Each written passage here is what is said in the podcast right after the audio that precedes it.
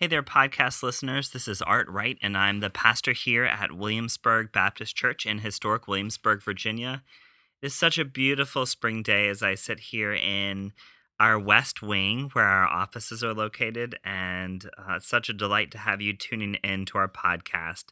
This is the second Sunday of the Easter season. Uh, in some circles, it's known as Holy Humor Sunday. We didn't draw too much attention to that uh, during our own worship service, although I saw some other congregations across the our in my social networks did, uh, but certainly we laughed a plenty yesterday.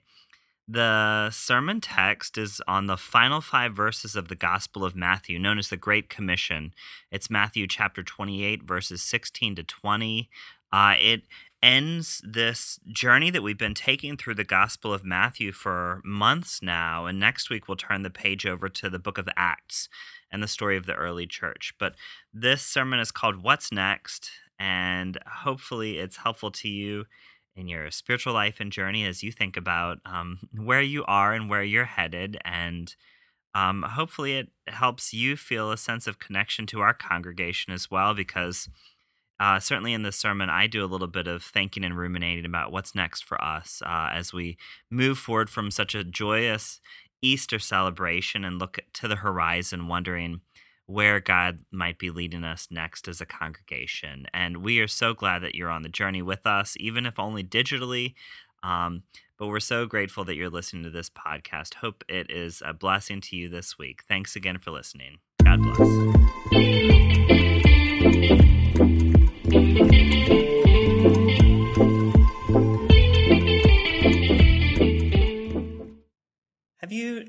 Noticed how some churches seem to expect their pastors to tell them what to believe? And sometimes, uh, maybe you've noticed this too, that the pastors of those churches really seem to relish telling their congregations what to believe as well, whether it's about God and theology or maybe who to vote for or I don't know what brand of car you should be buying.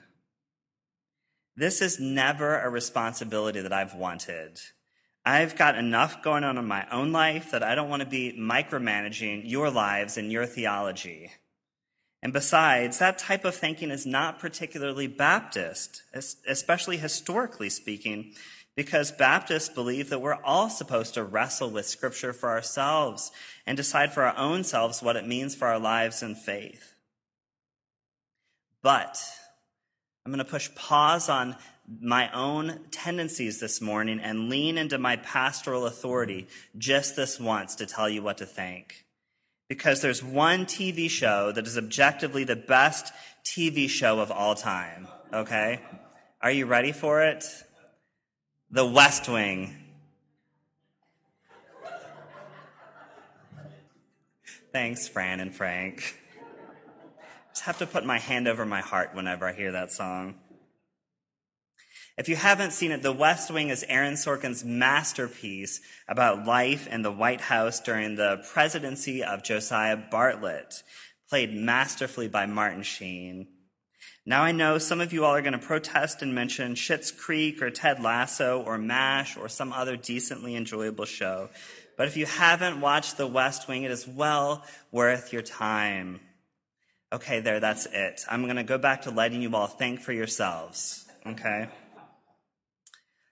Beth got me into this show when we first started dating, and I immediately fell in love with the delightful characters and their fast paced, witty dialogue, their fast moving walk and talks through the West Wing offices while they're trying to deal with one rapid fire problem after another. There's never a slow day in the White House.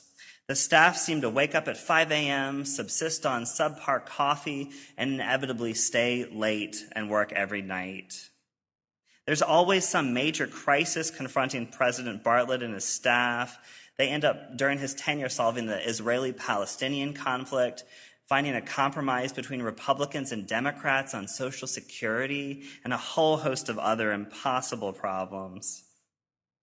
And at the end of many episodes, the characters stand around the president in the office, the Oval Office, catch their breaths for a second, and then the president, President Bartlet, will inevitably say, All right, what's next?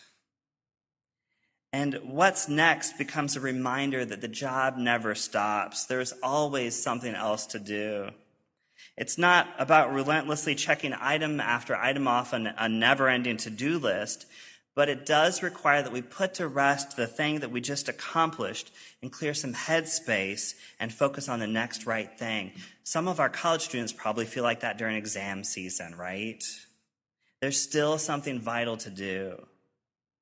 I will say, by a brief aside, that when I first started working here at Williamsburg Baptist and they told me my office would be in the West Wing, I was really excited. Hi, my name's Art Wright. I work in the West Wing. I should say that on airplanes. Last Sunday, we gathered in this space for Easter Sunday, and it was such a momentous day. If you weren't here, I'm sorry that you missed it because it truly was a celebration on so many levels as we celebrated not only Jesus' resurrection, but also the new life that we're experiencing in our lives and in this community of faith. It was a day that overflowed with joy in just about every way. And the resurrection of Jesus, who meets Mary and Mary after they discover the tomb is empty, is a culminating moment in the Gospel of Matthew. But it doesn't end there. There's still something vital to do. The Gospel of Matthew ends with a big what's next. The last five verses that, of Matthew that Erica read are known as the Great Commission. Jesus is risen and his 11 disciples, sans Judas, return from Jerusalem to Galilee and meet him on a mountain there. Galilee is far from the center of religious and imperial power, and it's right here of all places that a small, scrappy movement is going to take hold and ultimately transform the world maybe a good reminder for us today. The fact that there are 11 disciples, I can't help but think is significant because 11 doesn't feel complete. 11 reminds us that there's still room for at least one more. And it allows us as readers to enter into the narrative ourselves and take our place in Jesus' circle of disciples. And so these 11 gather and they bow down before Jesus and they worship him. Some doubt. And we talked about this some last summer, but it bears repeating. Faith and doubt in this story are not opposites. Worship and doubt can coexist. And no one is written out of this story just for doubting. Jesus gives all of them a mission, doubters included. Therefore, go, make disciples of all nations, baptizing them in the name of the Father and the Son and the Holy Spirit, teaching them to obey everything I've commanded you. And look, I will be with you until the very end of the age. That's the end of the Gospel of Matthew that we've been in for months now. It ends not with a period, but with a trajectory. Go, make disciples. And this final passage has undergirded the mission of the Big C Church for nearly 2,000 years now. It's a lovely and inspiring passage, one that bears all of our reflection. But we do need to offer a word of caution. Because if we aren't careful, the Great Commission has a colonizing impulse. Go conquer the world with your faith. And Christians have done just that for the last 2,000 years, violently and tragically at times. It has given a big thumbs up to the worst that our religion has offered the world. But the Great Commission is not about going around and banging the biggest Bible that you can find on people's heads. If it is, we need to get bigger Bibles for the pews. And if it is those, those things, it's antithetical to everything that has come before it in the Gospel of Matthew. Remember the Sermon on the Mount? That's not about shaming people for not believing in God or not going to church. It's not about strong arming people or using fear as leverage. It's an invitation to an alternative way of life. It's about bringing the kingdom of God here to earth. And it's about building a community rooted in boundless love. It's not about bludgeoning people to pad membership rolls or using blunt force theology to convince them that they're wrong and you're right. Making disciples is about living our lives in a way that reflects God's dream for the world, that then becomes an invitation for others. So, what's next?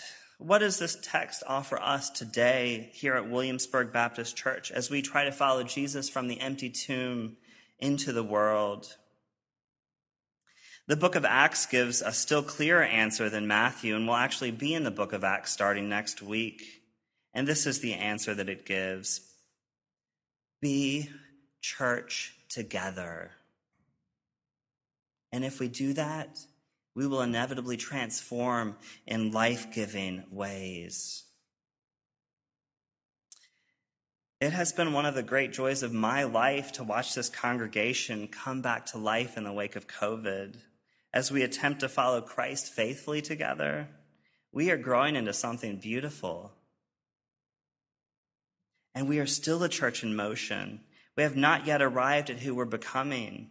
As we attempt to follow Christ faithfully together, we're continuing to grow and continuing to see something new and beautiful in this space. As I stand here in the pulpit on Sunday mornings and sit in my office in the West Wing during the weekdays, here are three things that I think we should continue to be intentional about as we grow as a church. One, let's continue to double down on community building. I've said this a number of times in the past year, but at least half of us in this room are new since COVID hit, myself included. Lots of churches have had the same faces in their pews for what, five decades or more? And so they know each other and have, and have developed friendships and trust and for better for worse have patterned ways of being church together. But we find ourselves with this gift of time uh, being in this moment of creative and energizing life in this congregation. So let's enjoy it as we reimagine what this whole church enterprise looks like to begin with. For example, do you want to start a lunch bunch that walks downtown for lunch once a month after worship to talk about the sermon or get to know new folks? Do you want to restart the ladies' book club or start a queer book club that meets once a month for mutual encouragement and support? Do you want to be a part of a small group or host one? We do have some groups starting right now, and that's exciting. We have a standing invitation to the Fullerton's house to host a youth event at their house. We just need someone to get it organized. Y'all, for years we have prayed for children and youth, and you saw how many just left the room, right? They're here, and we have to step up and make sure that we grow them into disciples. Our staff is small and we have plenty on our plates, so your input and engagement is vital in this community of life. And the fun, beautiful thing about this moment is we can try and experiment and fail, and we'll figure out it out together. Two, we should continue to invite people to engage in discipleship and mission. Worship will always be the heart of what we do as a congregation, but we must offer ways for each of us to grow into our faith and to participate in God's mission in the world. This is the heart of the Great Commission. And third, we've got to continue to cultivate new leadership. You may know that some of our key leaders have been serving in the same capacity for years or even a decade or more at this point. And this faithful leadership core has carried us so faithfully through a really hard season of life during the pandemic. But some of our leaders are tired and deserve a much needed break. And new leadership brings new ideas to the table and is essential to us as we grow. So, do you have a passion for teaching or service or hospitality or administration or leadership or music or technology? We can equip you for just about any task. I'd encourage you to spend some time thinking in the days and months ahead how might I contribute in this place? What role might I play? By the way, last week when I offered, I asked for a volunteer from the pulpit to start a TikTok channel, and young Elliot responded immediately. I think that was the church record for the fastest response we've ever had to a volunteer request. Friends, when we are church together, we are living out the divine calling at the heart of the Great Commission. When we are church, God's mission in the world will inevitably shine through our light that we share in this community and beyond. And y'all are doing an amazing job, and I am ridiculously proud to be your pastor. Keep up the good work. One thought to close that seems appropriate thinking about the Great Commission. I got an email this last week from a young woman named Blanca. She lives in Asia, of all places, and found us online. She reached out because she shared that with me that she's attracted to women is having a hard time reconciling her sexuality with her faith in God. She said she's struggling and people keep telling her that she's going to hell. And she said they pray that she would die if she doesn't change. And for the life of me, I don't know why she reached out to the pastor of Little Old Williamsburg Baptist Church in Williamsburg, Virginia. But I get messages literally on a weekly basis at this point of this sort of nature. Some are local and some are on the other side of the world. Church, y'all have created something beautiful in this place that draws people here. It's unique as best as I can tell in the area. Your passion for sharing God's radical welcome with all extends so far beyond these walls that it's hard to fathom. You must be doing something right. I did my best to respond to her with words of affirmation and encouragement and love. And I shared some resources and said, Of course, we'll be praying for you in the weeks and months ahead. And I can't help but think that in that moment, we as a church are living out the Great Commission. And the gospel is indeed going to the ends of the earth. In this case, thanks to our Instagram page of all things. There's a global reach to our mission, which is not really our mission to begin with, but it's Christ's mission.